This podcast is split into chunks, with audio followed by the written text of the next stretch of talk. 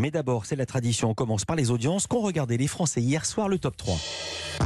Et c'est euh, TF1 qui est sur euh, la première marche du podium avec la finale du championnat du monde de handball euh, France-Danemark. 5,1 millions de téléspectateurs, soit 22,7% du public hein, pour ce match programmé au dernier moment et perdu par la France. Derrière, on retrouve France 3 avec la série allemande Meurtre en eau trouble, 3,1 millions de téléspectateurs, soit 14% de part d'audience. Enfin, France 2 clôture ce podium avec le film Terminator Dark Fate, 2,2 millions de téléspectateurs et 10,7% de part d'audience de son côté. M6 est au pied du podium avec Zone Interdite hein, qui proposait un documentaire choc sur les EHPAD. Hein. vous en parlerez euh, tout mhm. à l'heure en studio avec sa productrice et sa réalisatrice Philippe.